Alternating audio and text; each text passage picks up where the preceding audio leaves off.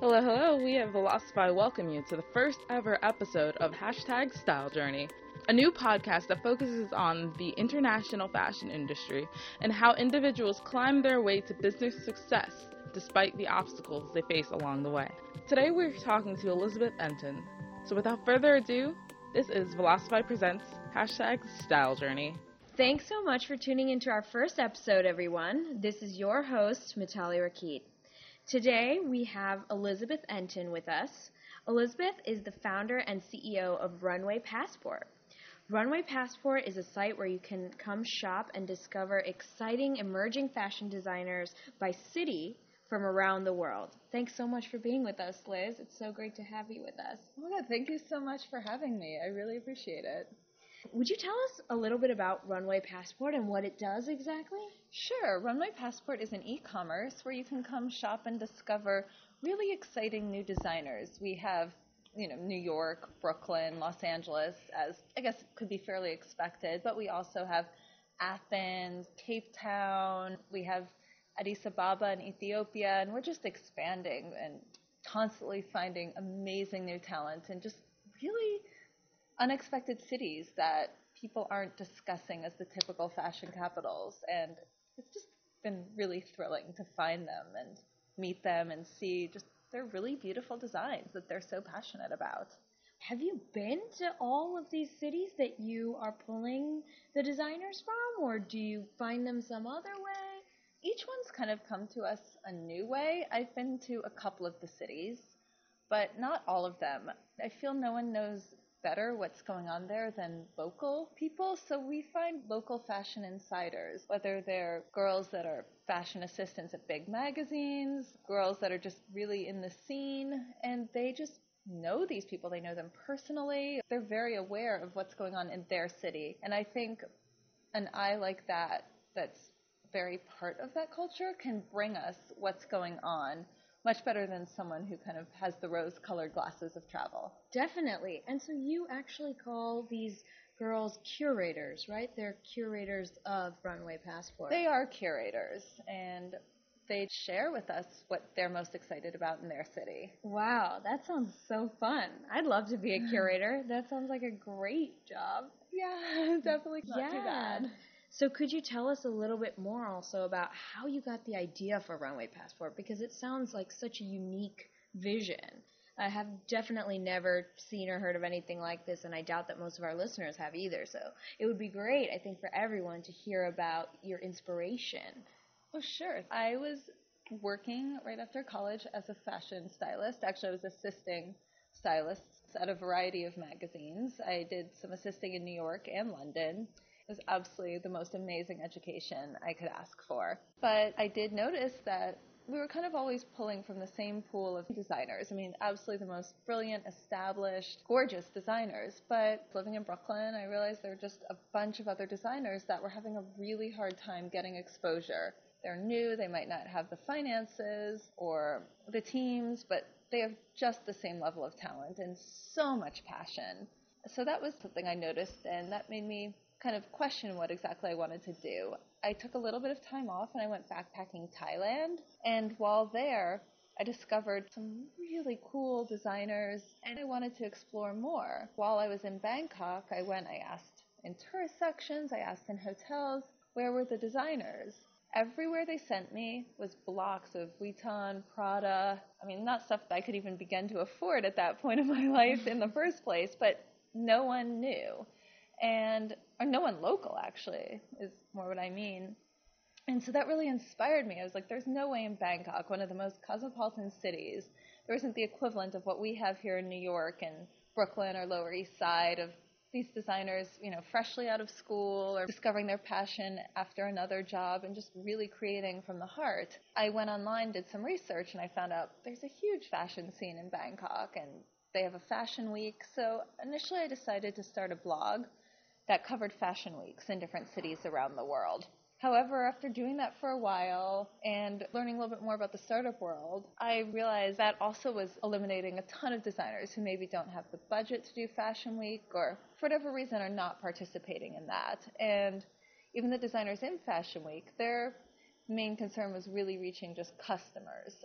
Fashion Week's absolutely beautiful. I find it like a performance and an artistic experience, but it's still being translated to the customer by the industry. And I wanted to just bring these designers people they loved in a direct way and get the designers these new customers they could be really excited about. I decided to switch our focus to an e commerce and we've launched it.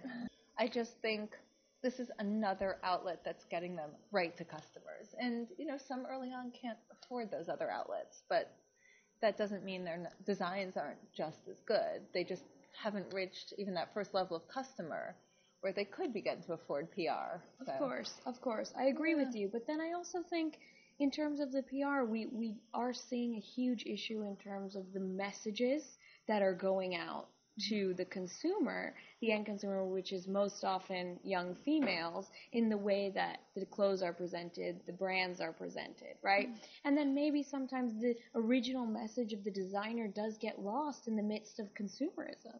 And then how do we compensate for that and deal with that when trying to reach your end customer and have a positive message through the clothes and not a commercialized message that also has, you know, underlying issues that kind of pour into what the consumer sees as an end. I agree with that. I feel really no one can communicate what their clothing or line is about to their customers better than the designer themselves.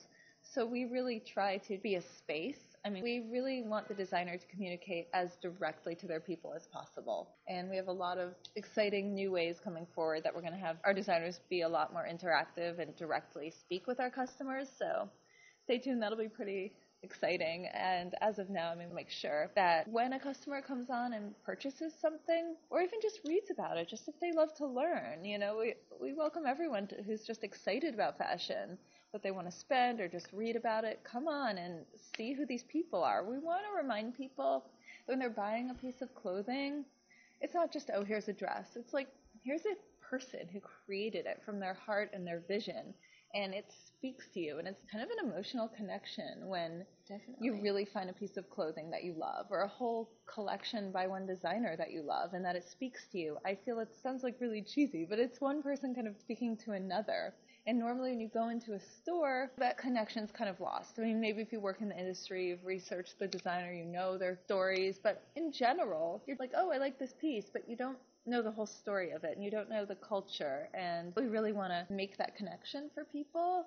But the majority of women probably would not mind taking a year of their life to jet set the world and shop and buy clothes. I mean, I cities. definitely wouldn't. I would love to. Yeah, I would love that too. but I don't think many of us could afford to do that, um, time wise or money wise. So we are giving that same emotional experience of being like, wow, this is my dress and it's from Madrid and maybe I can't afford to go there. Or maybe I remember my like semester abroad there in college but you know I'm just out of college now working like crazy. I can't just go there. So we're creating kind of that same emotional experience. I love what you're doing. I think Thank it's so you. fun you. But now I'm going to ask you a tough question. Oh no. what has been the most difficult part of the journey for you? Wow. I mean, it's a startup, you know, it's intense and each day I think brings a new difficulty. So I would say the hardest part for me has probably been the amount of time you just spend by yourself. Like you're figuring this out. When I was assisting stylists, I had my bosses who were like, this was done right, this wasn't. Here's some advice on this. When I did a good job, I heard the word good job. Like there was very clear feedback. And starting a company like this, you don't get feedback. Like there isn't a mentor. This hasn't been done before. I don't have anyone I can be like, you know, you were at this stage of life and doing this. What advice do you have? It's really just a guessing game. And a fashion shoot is done within, you know, maybe including prep a week, two weeks. And then it's in the magazine. It's either picked up or not. And you see it, it's published, it's done. Here it's just a slow building process without constant feedback and having to constantly live in your own faith and be like, I'm not going to know till quite a bit down the line whether this works. Also listen daily to little bits, you know, trying to figure out what is working and what isn't and making changes when needed. I have to figure out how to get that guidance. Yeah, I mean, that's definitely a huge challenge. So then let me follow that up and ask you when you do need to ask for help, mm-hmm. where do you go? Where do you look as a young entrepreneur? I mean, there's going to be many times when you need to ask for help, and if you don't exactly know where to get it, where do you look there isn't one place for like when I had a boss, it was my boss, and then the other assistants or her older assistants who'd been there a couple years before who were like, oh yeah, you do this. Each was just from all different sources. You know, sometimes my advisors, sometimes my parents. I mean, they're not in the fashion space at all and they're not in the tech world at all, so they can't give direct advice, but life advice. I feel like as of now, I have a really strong community of other entrepreneurs and we all turn to each other. We're kind of all in the same boat in a lot of ways. It's still a very strong support community where they can give an outside perspective of what I'm going through. I'll turn to fashion designers for some parts of advice because they'll know what they need and they'll be able to say if the site's helping them in one area or not. I read a lot of books, I follow podcasts, and that's part of the challenge too is figuring out where do you go for help for this issue because again, that's completely undefined. Sounds like the hustle to me. it's intense. It's the most fun I've ever had, but also the most intense. For sure. And what do you think the most shocking thing you've learned about yourself along the way? That is such a hard question. I think the most shocking thing is I've always considered myself an artist. And my initial vision was to be in the artistic fashion styling world. And I think learning that and I, I, really would say this probably applies to everyone in the world. When you're passionate about something, you can figure out how to do anything. Like I've become really passionate about tech. I never thought I would learn coding, and I mean, I absolutely am nowhere near the level of my amazing CTO Jerome, who I love. But I still understand the basics, and that was something I never thought I could do. I've understood and have learned a lot now about the whole business end and financial end. I guess that really is the most surprising thing about myself and again human nature in general is we're kind of taught these are your talents, you do this and ignore everything else and focus on this and you're not good at that hire people to do the other and sure eventually I'll hire people to do the parts that I'm not completely passionate about but that's way down the lines. I mean I really have to do almost everything at this point and it's just learning that when something has to be done even if it's stuff I've been like that's not mine I can learn to do it and I'll do it. If you understand kind of the bigger picture for why you're doing the stuff that maybe you've defined as you're not good at or don't like, like sink or swim, you become good at it because you don't have a choice. I think I can understand that feeling. And what do you think is the most shocking thing that you've learned about the fashion industry? Wow, a lot there too. The amount of designers that are out there, the vast amount, and the amount of cities that really are fashion capitals, or just, I mean, actually, I want to say that the concept of fashion capital actually doesn't even exist. I mean, the fashion industry is New York, London, Paris, Milan. And that's all people really talk about getting a little cutting edge of, oh wow, Tokyo, or, you know, they'll pick a random city, maybe a little bit LA. But mainly it's a core focus on those four. And then a small selection of emerging designers that might be up and coming this one season. But there are oh my god, so many designers. I mean, I knew there were more than what was being focused on. I had no idea the level and amount. And the fashion industry is just as strong in cities in terms of talent in cities that no one's talking about as fashion capitals. And it's both shocking and absolutely fascinating and a really nice shock, I would say. And what about a not so nice shock? What about something controversial? Something controversial in fashion. Um, I mean, especially working in all of these different cities around the world, you know, where yeah. we see, you know, all the sweatshop issues going on, all the unfair practices, To be totally honest, I've been a little sheltered from that part of it because the designers I'm now working with are, and this is something really important to me, they're smaller scale and they're making the clothes themselves or they have a small team that they've hired. It's very hands on. I feel like everything I've learned about the sweatshops, I've read in the news and it's absolutely horrifying. And I'm hoping as people spread out, everyone isn't focusing on this one core of designers and then the ones knocking them off. I'm hoping that those conditions get better and better where, like obviously being a little metaphorical here, but everyone's buying from five places. I think when things are so concentrated, that feeds the whole sweatshop world, and there's become such a big disconnect between the clothing people buy and where it comes from. And I'm think you know when you're buying from more personal designers, it's a lot better. So I've definitely found that shocking, but I haven't found that shocking while working on this as much, you know, as much as reading the news about it the same way everyone else has.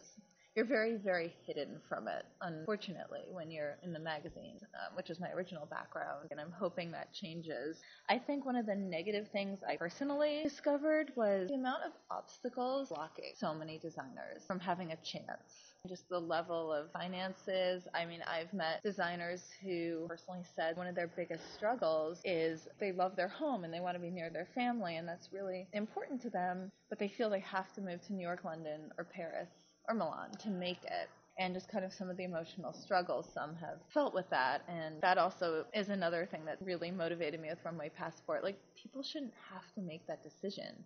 If you're living in a big city, there's just been a lot of obstacles. One of the most shocking things was, which we're actually going to be doing an article about, was we looked some at Pakistani fashion initially when we were just going to cover fashion weeks, and women are putting their lives at risk for fashion there. Literally, I mean, there's some underground fashion shows, and women's lives have been threatened for doing that. There's this whole controversy with the government trying to do like moral clothing and they'll show very covered up traditional Middle Eastern woman is quote unquote supposed to wear and then these other women are doing these underground shows and it just, fashion is just so important to how people express themselves and people should have full access. I mean you don't have to like what someone wears for whatever reason you can think whatever you want about what they wear but they still have a right to wear that and they shouldn't be shamed they certainly shouldn't have their life at risk. That just sort of blew me away.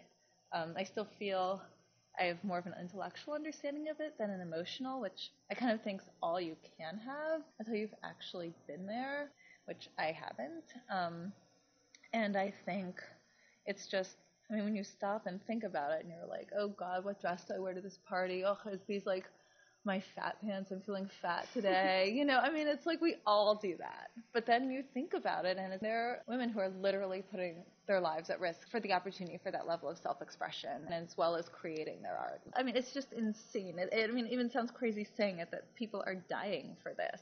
I mean, as well as in sweatshops, which as I addressed before, I'm hoping changes as fashion designers become more personalized to people.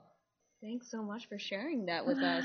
I definitely did not know mm-hmm. about that at all. I do remember seeing in Sex in the City how when they were leaving Abu Dhabi, even though that wasn't really Abu Dhabi, that they went to some underground women's mm-hmm. meeting mm-hmm. talking about Suzanne Somers' mm-hmm. hormone book for menopause. Oh. And that sounds a little bit reminiscent about what you were just saying, which, yeah, yeah it's definitely incredibly emotional to think about mm-hmm. people putting their lives at risk for self expression. And yeah. I think it shows something fundamental about the human nature mm-hmm. and its need to be free. And how much we express ourselves visually. Yeah. Everyone wears clothes, whether you hate fashion, have no interest in it. Well, not everyone. everyone. in theory. Well, we can't say everyone. In theory. You might be arrested if you don't, but. Nudist colonies. Love them. That's true. if you could do anything over again, what would it be?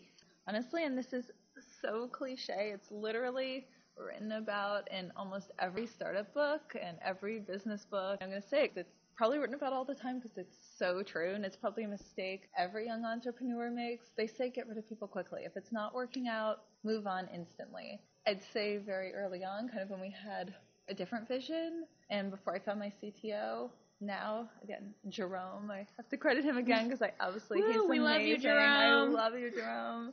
um, before I found him, I went through a lot of people in different positions for my company, and they always seemed so excited, came with the best energy early on, but things just wouldn't feel right, and I would struggle to be like, okay. What am I not communicating? What am I doing wrong? How can I work with them better? As I think a CEO should, every time something's not right, it's my fault you know, it's not theirs. So what am I doing wrong that this isn't working, that they're not completing this, that they're not communicating? How am I not reaching them? And yeah, that's true. You should always think about it, but they're not getting it done and it's not working. They're not the right person. Get rid of them immediately. Stop struggling. Stop trying to make it work. Doesn't mean they're not brilliant. They're probably just not either the right match for you, for your vision, or maybe they're not right for startups. It's a really specific lifestyle, and it doesn't mean you're not going to completely rock it in an already existing industry. I mean, it's just as admirable. So there's a bazillion reasons why it might not have worked. I mean, it's almost like with relationships. Like if you're having to fight that hard to make it work constantly, move on quickly because you waste a lot of time. And I feel early on I wasted insane amounts of time on the wrong people. That definitely makes sense. Mm-hmm. And I think it's something that a lot of entrepreneurs struggle with because you're just starting out and you can't do everything by yourself. You just can't. can't. You need a great team. But then how can you motivate your team to be as driven as mm-hmm. you are mm-hmm. and as around the clock on? Yeah. It's hard. It's, It's definitely hard. Really hard. But I definitely think as CEOs, it's our job to also, like you said, make sure that we are communicating mm-hmm. in the right way and getting our message across to a point, But it has to be to the right person. to the right person, of course, of course. And so then to wrap up with the formal questions of our interview, I wanted to ask you what the greatest lesson you've learned that you could pass on to our listeners. Oh god, like a thousand. I feel like I learn new one every minute. Lessons, Um, plural. If you have the bigger vision, you can really do any of the little steps along the way that you thought you were bad at. Again, you might not be the best at it, but you're certainly going to be good enough to get your company to the point where you can hire someone to do it. If you think you can't do numbers, if you think you can't do coding or Photoshop or whatever, you know, your skills are, um, when you have the passion for the bigger vision, you you can do it. You just have to focus, and you might not love it, but you can do any of the little steps necessary along the way to get your bigger vision to a certain point. Um, and also, just again, cliche, but seriously, listen to your gut. If a person doesn't feel right, don't question that. Something I always did. I was like, oh, but they're so nice. Sort of felt like there was something wrong in not liking certain people, and 100% of the time was right when I had that funny feeling. And again, maybe they're great people. Maybe I really enjoy having a coffee with them, but they're not right for my company. You know what you're doing more than you think you do. Amazing, amazing. Thanks so much, Liz. Sure, you're welcome. Now we want to ask Liz Uh. some rapid fire questions. Okay. Are you ready? Let's see. We've got ten. sounds scary. They'll be fun. They'll be fun. Okay, so the first one is hump, dump, or marry. Colin Firth, Colin Farrell, Colin Powell. Oh God. Oh dear God. Um, I guess marry Colin Firth, dump Colin Powell. Just, I mean, I respect him, but just the government he worked for is the opposite of all my values. and um, Colin Farrell. All right, sounds good. The second one is your hottest trend forecast for the summer. I'm gonna say that I don't believe in trends, especially when I go so international. I guess a lot of people would say rompers are trends right now, but you know, when you're bringing everything in internationally, it's not about trends at all. You just see such diverse visions of fashion that it's really about connecting people with what they love. And I don't think you should follow trends at all. I think it's about finding pieces you love. They can be really edgy and hot. They don't have to be traditional or last you 40 years. Okay. The grossest thing you've ever eaten. Oh my god. I'll say McDonald's. Ew. I haven't eaten that since I was like 18, but flat out McDonald's. the country or city you'd most like to visit. oh my god, I want to go everywhere. I can't play favorites. I'm like supporting the whole world with this company. So I, I literally say every time I start uploading a designer or looking at them that we just brought on, I'm like, that's where I want to go. So, So most recently, it's been I just got in a designer three days ago, gorgeous joy designer from Mumbai. So right now, I'm really excited to go to Mumbai. awesome. Okay. Rank in order of talent: mm-hmm. Kim Kardashian, Miley Cyrus, and Lindsay Lohan. I would say Miley Cyrus, number one. Probably Lindsay Lohan, number two. Unfortunately, I think thrown a lot of her acting talents away, but I remember loving the movies when I was a kid and she was a kid, and I was like, you know. Trap. Oh, I love that movie. So I have a real, that's like childhood. I have a real soft spot. And then Kim Kardashian, but I have to give her full on credit for knowing how to make things go viral. That is not a talent that I at all look down upon. But, you know, I guess when I'm thinking of talent, I'm thinking of artistic and I definitely think she's got a lot of business talent. She- for sure. She has just my utmost admiration for how viral and she can get things to go. Yeah. Donald Trump or Jeb Bush? Oh God, that's like cancer or heart attack. I can't choose. you have to choose. Oh, oh god, I loathe them both with a burning passion. Um, I guess at least Donald Trump's like pro-choice. You know, I mean that's the only. I guess he's a little pro-choice, pro-business. He can get a little credit for that, but not. And he's hilarious. I mean, if Donald Trump wins, no one's going to make me happier than listening to Jon Stewart for the rest of his time there. So at least get some good humor. okay, sounds good. Mm-hmm. California or New York? I live in both. New York in summers, California winters. So both. Best booty, J Lo or Beyonce? Oh God, they're both. I mean, I wouldn't mind having either one. Oh God, I guess Beyonce. Beyonce. Okay. Yeah. Person you'd most like to meet, dead or alive? Dana Friedland. And lastly, your favorite fashion icon. Dana Friedland. All right, perfect. Well, that wraps up our first mm-hmm. podcast episode with Elizabeth Entin. Thank you so much for being with us. We really enjoyed hearing all of your insights on mm-hmm. your style journey. Thank you so much for having me. It was so much fun, and I'm so excited about what you guys are doing too. Thanks so much, guys, for listening, and tune in for our next episode. This has been Vilasify Presents hashtag Style Journey.